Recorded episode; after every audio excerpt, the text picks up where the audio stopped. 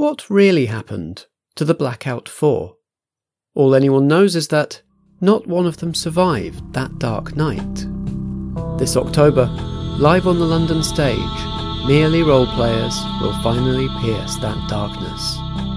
For one night only, watch four gifted performers adopt the personas of the Blackout Four, and to divine their unknown doom, see us turn to that mysterious oracle, the Tarot.